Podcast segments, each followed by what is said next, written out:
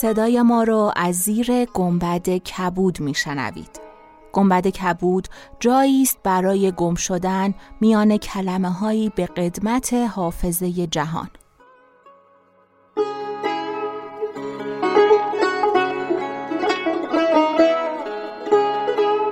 سلام، من شقایق جهرمی و دوستانم شما را به ضیافت نور و کلمه دعوت میکنیم. به قسمت چهل و نهم گنبد کبود گوش میکنید.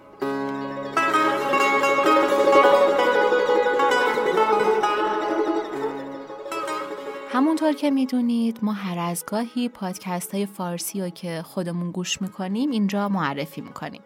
این بار میخوام سیاپدیا رو معرفی کنم که سیاوش صمدی عزیز میسازه. سیاوش در این پادکست هم مثل پیج اینستاگرامش روی مسائل اجتماعی تمرکز داره. محتوای این پادکست بر اساس ترجمه مقالاته که سیاوش ید طولایی در ترجمه و خوندن کتاب‌های انگلیسی داره. من این چند سال از سیاوش عزیز بسیار آموختم، به خاطر همین پیشنهاد میدم که شما هم برید هم پیج اینستاگرامش رو فالو کنید و هم پادکستش رو بشنوید.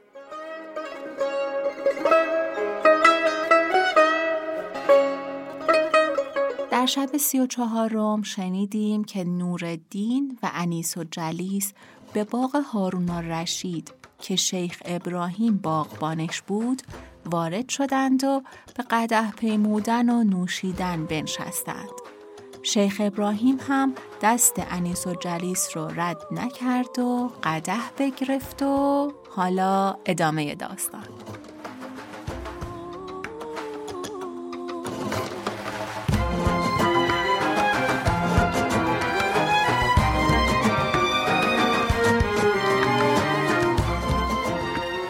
چون شب سی و پنجم برآمد شهرزاد گفت ای ملک جوانبخت. علی ابن خاقان چون بنشست گفت ایها شیخ، این چه کار بود کردی؟ من بسی تو را سوگند دادم نپذیرفتی و گفتی سیزده سال است که من این گونه کارها نکردم. شیخ ابراهیم شرمگین گشته گفت گناه از من نیست، مرا بسی سوگند داد و به من الحاح نمود، ناگزیر شدم. نورالدین بخندید و به منادمت و بادگساری بنشستند. آنگاه انیس الجلیس پوشیده با نورالدین گفت دیگر قدح به شیخ مپیما و اصرارش مکن. پس نورالدین قدحی خود بنوشید و قدحی به انیس الجلیس بداد. انیس الجلیس قدحی خود بنوشید و قدحی به نورالدین پیمود. شیخ ابراهیم بر ایشان نگاه کرده گفت این چگونه منادمت است؟ چرا قدح به من نمی دهید؟ من اکنون ندیم شما هستم. ایشان از سخن او خندیدند. پس از آن هر یک قدحی می نوشیدند و قدحی به شیخ ابراهیم می پیمودند تا اینکه سپاس از شب برفت. انیس الجلیس با شیخ ابراهیم باغبان گفت اگر اجازت دهی یکی از این شمع‌ها برافروزم. برخیز و به جز یک شمع میفروز. چون بر پای خواست همه شمع‌ها برافروخت و بنشست. آنگاه نورالدین با شیخ ابراهیم گفت من از منادمت تو چه بهره دارم که هیچ سخن من نپذیری؟ اگر اجازت دهی من هم قندیلی برافروزم. برخیز و یک قندیل بیش میفروز. تو بدانسان مکن که رفیق تو کرد. پس نورالدین برخاسته تمامت قندیل ها برافروخت و در و دیوار ایوان درخشیدن گرفت. شیخ ابراهیم گفت شما از من دیوانه تر هستید. خود از قلبه مستی برخاسته درهای ایوان بگشود و بنشست و غزل همی خواندند و باده همی نوشیدند. غذا را در همان ساعت خلیفه در منظره‌ای که به دجله نگریستی نشسته تفرج می کرد. دید عکس قندیل ها و شمع ها به دجله اندر همی نماید. پس نظر به سوی باغ کرد. دید که دود از شمع ها و قندیل ها بلند گشته پرتو آنها باغ و قصر را فرو گرفته. پس جعفر برمکی وزیر را بخواست و گفت ای وزیر بی تدبیر، تو وزیر منی، مرا از آن چه در بغداد روی می‌دهد آگاه نمی کنی؟ جعفر برمکی گفت چه روی داده؟ اگر شهر بغداد را از من نگرفتند، چگونه در و دیوار قصر تفرج و باغ تنزه از پرتو شمع‌ها و قندیل‌ها درخشان و درهای ایوان باز است؟ اگر خلافت را از من نگرفتند، که یارای این دارد که چنین کارها تواند کرد؟ جعفر را گونه زرد شد و اندامش بلرزید. سر بر کرده باغ و قصر را دید که خرمن آتش است و پرتو آن به نور ماه غالب آمده. جعفر خواست که شیخ ابراهیم باغبان را دستاویز کرده معذرت گوید. گفت ای خلیفه، هفته گذشته شیخ ابراهیم با من گفت که همی خواهم در زندگانی تو و خلیفه بزمی از برای ختن سوران پسران خود فروچینم. گفتم قصد تو چیست؟ گفت قصد من این است که از خلیفه اجازت خواهی که من با فرزندان و پیوندان خود در قصر تنزه بگرایم. من با او گفتم انشاءالله خلیفه را آگاه سازم و فراموش کردم که خلیفه را آگاه سازم. گناه تو یکی بود و اکنون دو شد. نخستین گناه آنکه مرا آگاه نکردی و گناه دوم اینکه قصد شیخ ابراهیم این بوده است که زر و مالی بدو داده شود تا اسباب شادی فراهم آورد. تو خود چیزی ندادی و مرا نیز آگاه نکردی. ای خلیفه، فراموش کردم. به روح نیاکانم که باید بقیت شب را در پیش او به روز آورم که او مردی است نیکوکار، با فقرا هم نشین است، مسکینان را دوست دارد و بر مشایخ ارادت می‌ورزد. گمان دارم که امشب از همه طوایف جمعی در نزد او باشند. ناچار به سوی او باید رفت. شاید که یکی در آنجا حاجت از من بخواهد که سود دنیا و آخرت من در آن باشد. شاید که بودن من در آنجا سودی به شیخ ابراهیم داشته باشد و او با دوستانش از بودن من شادان شوند. ای خلیفه، از شب بسیار گذشته و چیزی نمانده و ایشان در این ساعت پراکنده خواهند شد. ناچار باید رفت. جعفر خاموش شد و حیران به ایستاد.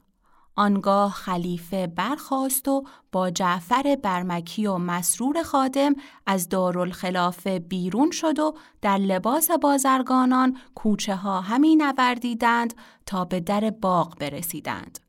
خلیفه دید که در باغ باز است. با جعفر گفت ببین که شیخ ابراهیم در باغ را تا این وقت شب باز گذاشته. او را عادت چنین نبود. پس داخل باغ شدند و همی رفتند تا به قصر برسیدند و به پای به ایستادند. من همی خواهم که پیش از آن که خیشتن بر ایشان بنمایم، از جایی بر ایشان نگاه کنم و از واردات و کرامات مشایخ آگاه شوم که ایشان را در خلوت جداگان شوقی هست.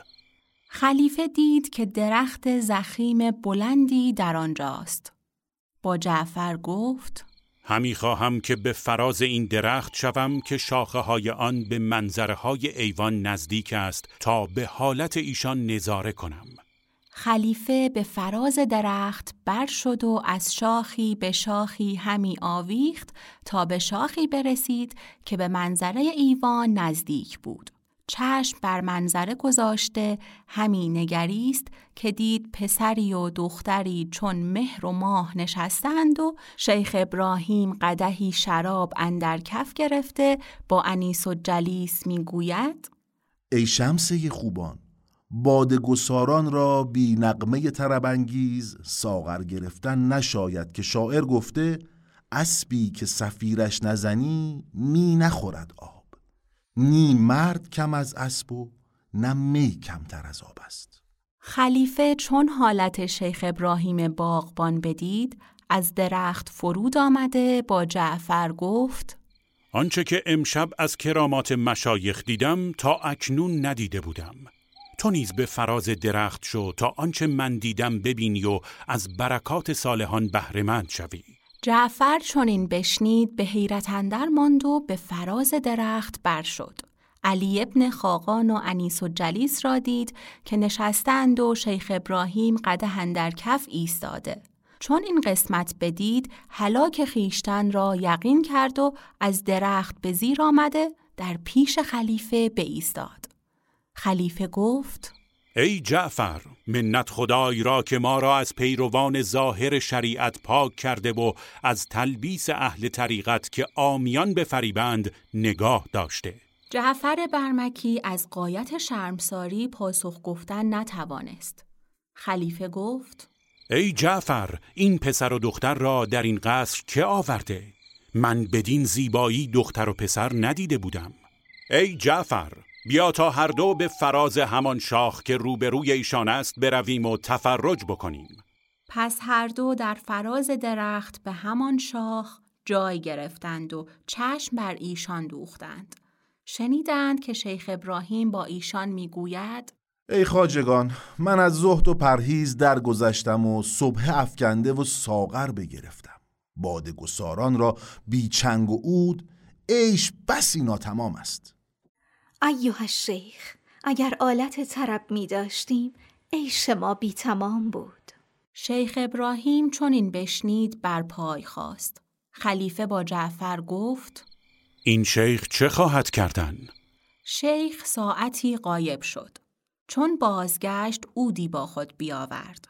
خلیفه عود را نیک نظر کرد. دید که عود از آن اسحاق ندیم است.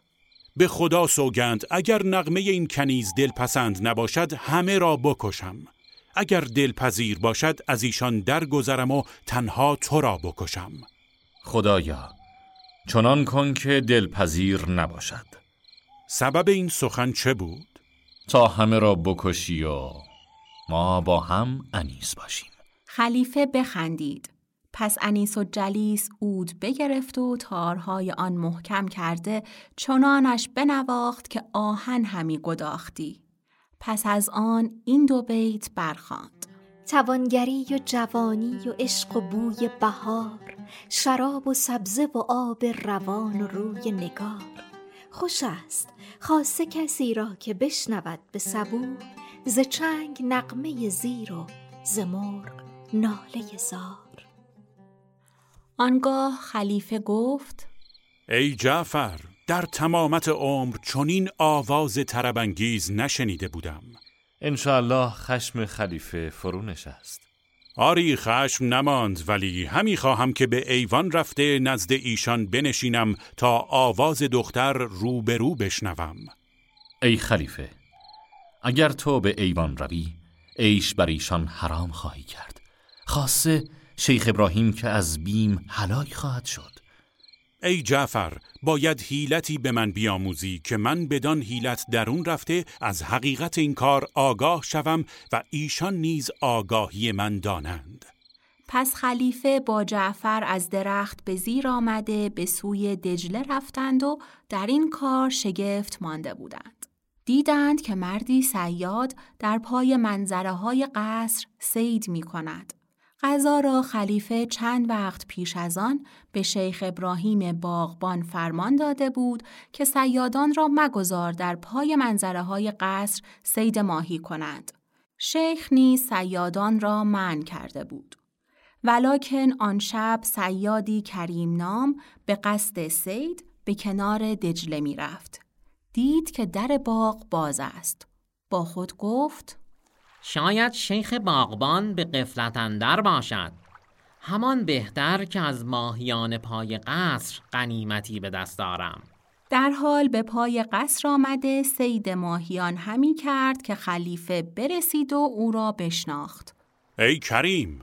کریم صیاد نگاه کرده خلیفه را بشناخت و زانوهای او سست شد و گفت: ای خلیفه، من از فرمان خلیفه سرپیچ نگشتم ماهیان پای قصر صید همی کنم، بلکه بی چیزی و فاقه مرا بر این خلاف داشته است. اکنون به اقبال من صید کن. صیاد پیش رفته فرحناک و شادان دام بر دجله انداخت.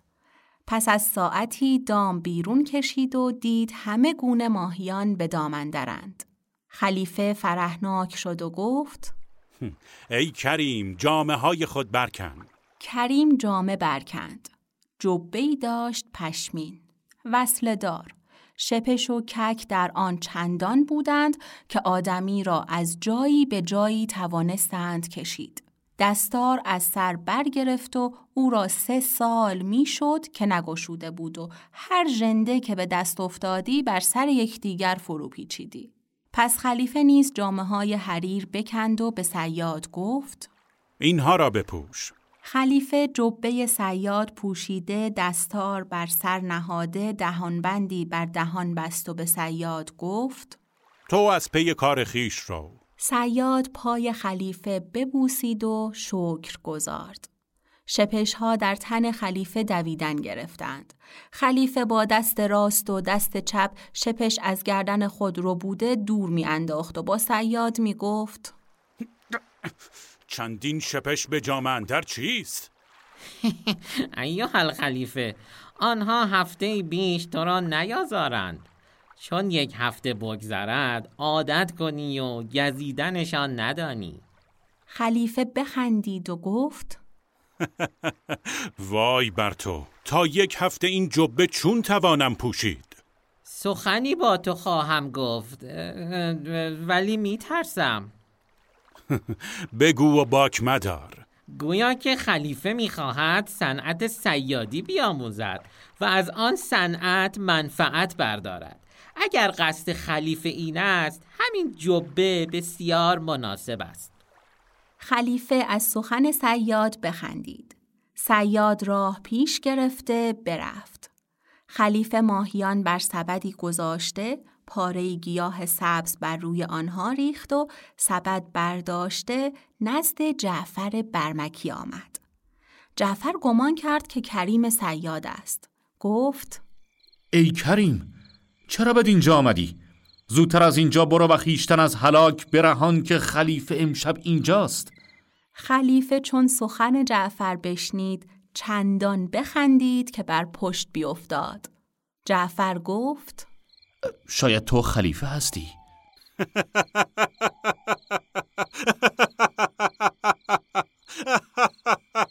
آری آری خلیفم و تو جعفر برمکی وزیر من هستی.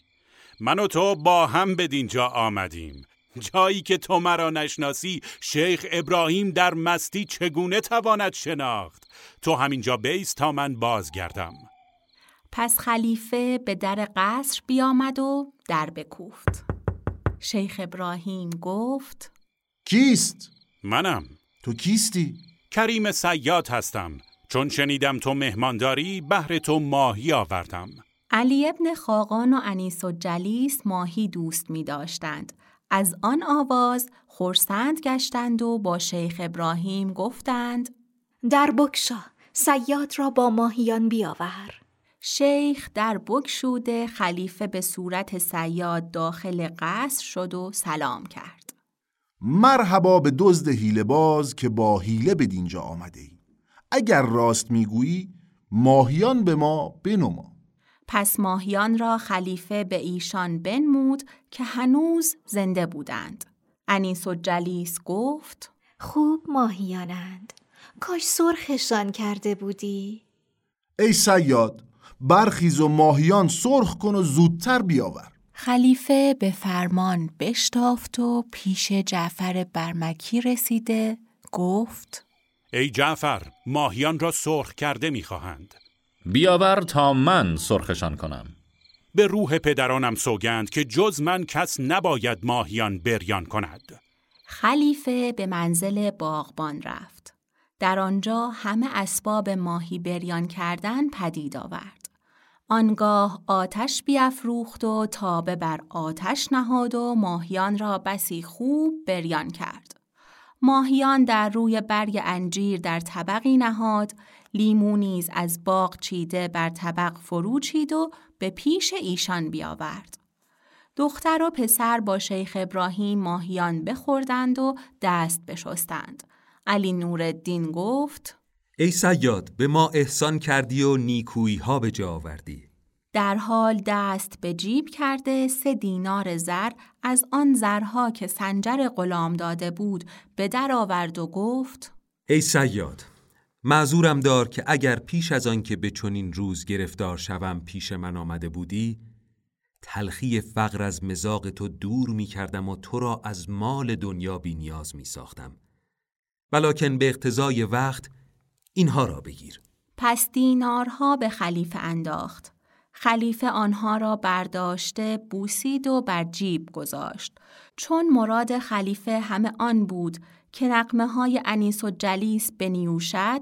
با علی ابن خاقان گفت: بیش از حد احسان کردی، ولیکن قصد من این است که احسان تو بر من شامل گردد.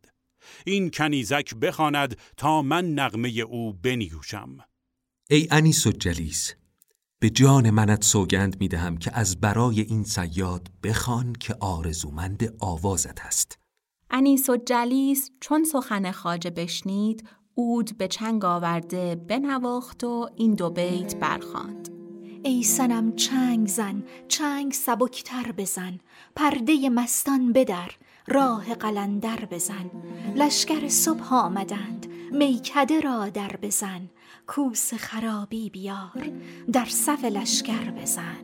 خلیفه از شنیدن آن نغمات در وجد شد و از غایت طرب خودداری نتوانست کرد.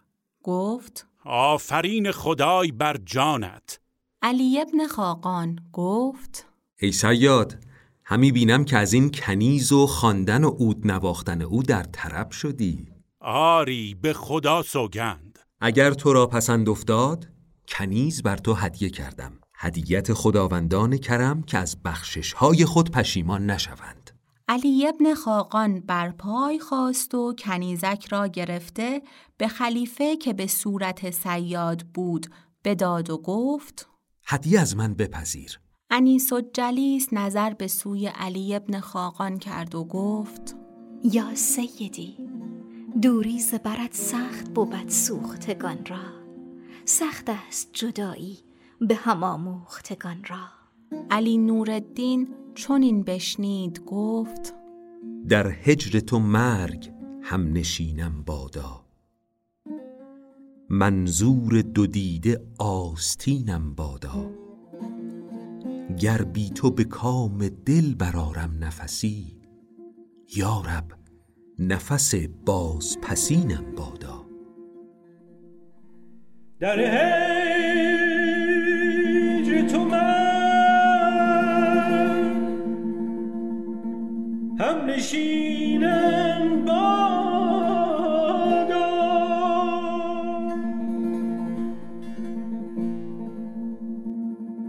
منظور دو دیده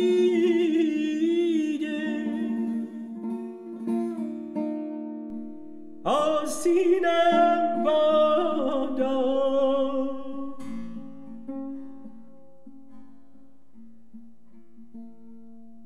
گر بی تو به کام دل برآرم نفسی،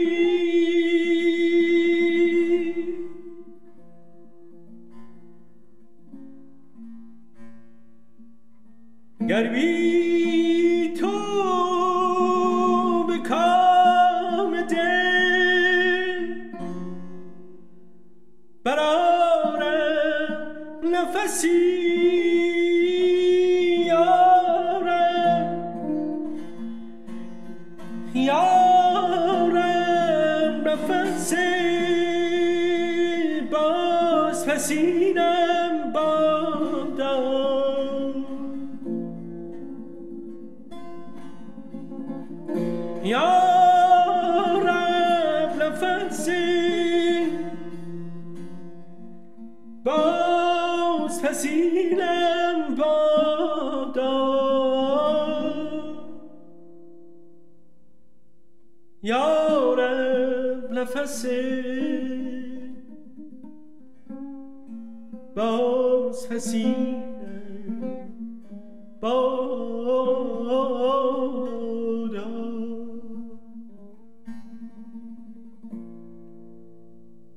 خلیفه چون سخن ایشان بشنید، از هم جدا کردن ایشان او را سخت دشوار شد و رو به علی ابن خاقان کرده گفت: ای خواجه، مگر تو جنایتی کرده یا غرامتی بر ذمه توست که بدان سبب گریخته ای؟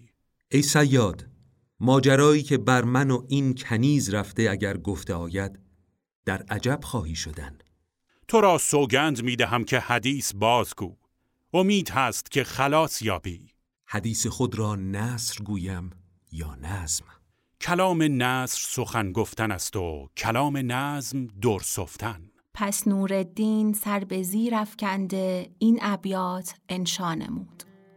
به شهر بصره مرا بود مهربان پدری، که داشت در تن و جسمش مرا چو جان بصر. یکی کنیزکی بهر نشاط من بخرید، بدیع چهره و مجلس فروز و رامشگر. ز رنگ چهره او خانه ام پر از گلبرگ، ز بوی طره او کلبه ام پر از عنبر.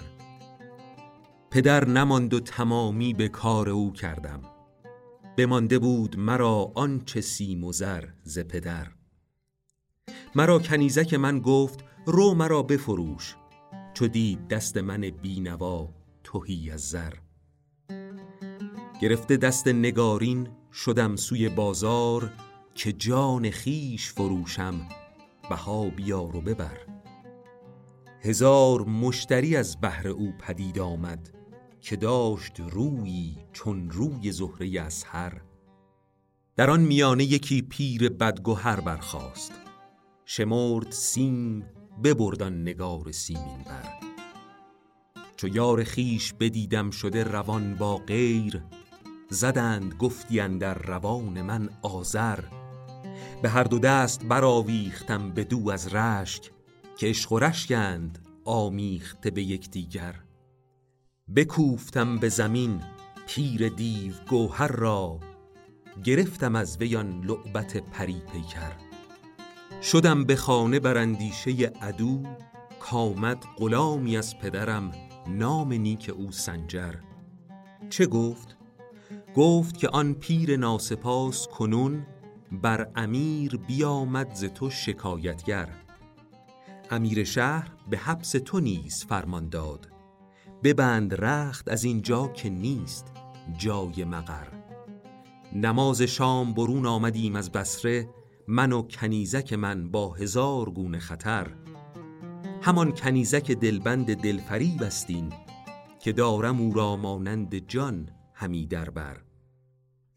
به هدیه دادمش اینک تو را ایا صیاد، کدام هدیه که از جان بود گرامی تر. چون ابیات به انجام رسانید، خلیفه گفت اکنون قصد کدام شهر داری؟ شهرهای خدا بسیار است. من به سلطان محمد ابن سلیمان زینی خط می نویسم، چون آن خط بخواند تو را آسیبی نرساند.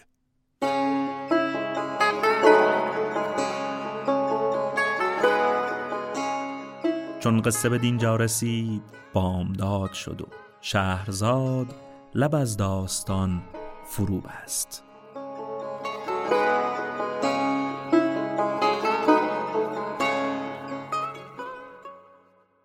قصه شب سی و پنجم هزار و یک شب همینجا به سر رسید، ولی قصه ما نه. ما دست به دست هم دادیم تا صدای داستان‌های کهن رو به گوش شما برسونیم. اسم عزیز دوستانمون رو، صداها و دست‌هایی که گنبد کبود رو می‌سازن، همراه لینک اینستاگرامشون در توضیحات قرار میدیم تا باهاشون بیشتر آشنا بشید. پیگیر ما در اینستاگرام گنبد کبود باشید. گنبد کبود رو که سرچ کنین بهش میرسید. گنبد دات کبود. ولی ما لینکش هم براتون در توضیحات قرار دادیم. در توضیحات یه لینک دیگه هم هست، لینک حامی باش، برای حمایت مالی از گنبد کبود. ما قدردانیم و شاکر که در این مدت دوستان زیادی پیدا کردیم. خوشحال میشیم به ما کمک کنین و ما را به بقیه معرفی کنین تا دوستان بیشتری داشته باشیم. کم و کاستی هامونو به ما ببخشید. ما هنوز پله اولیم و نظرات شما میتونه به ما کمک کنه که ما رشد کنیم. کنارمون باشید.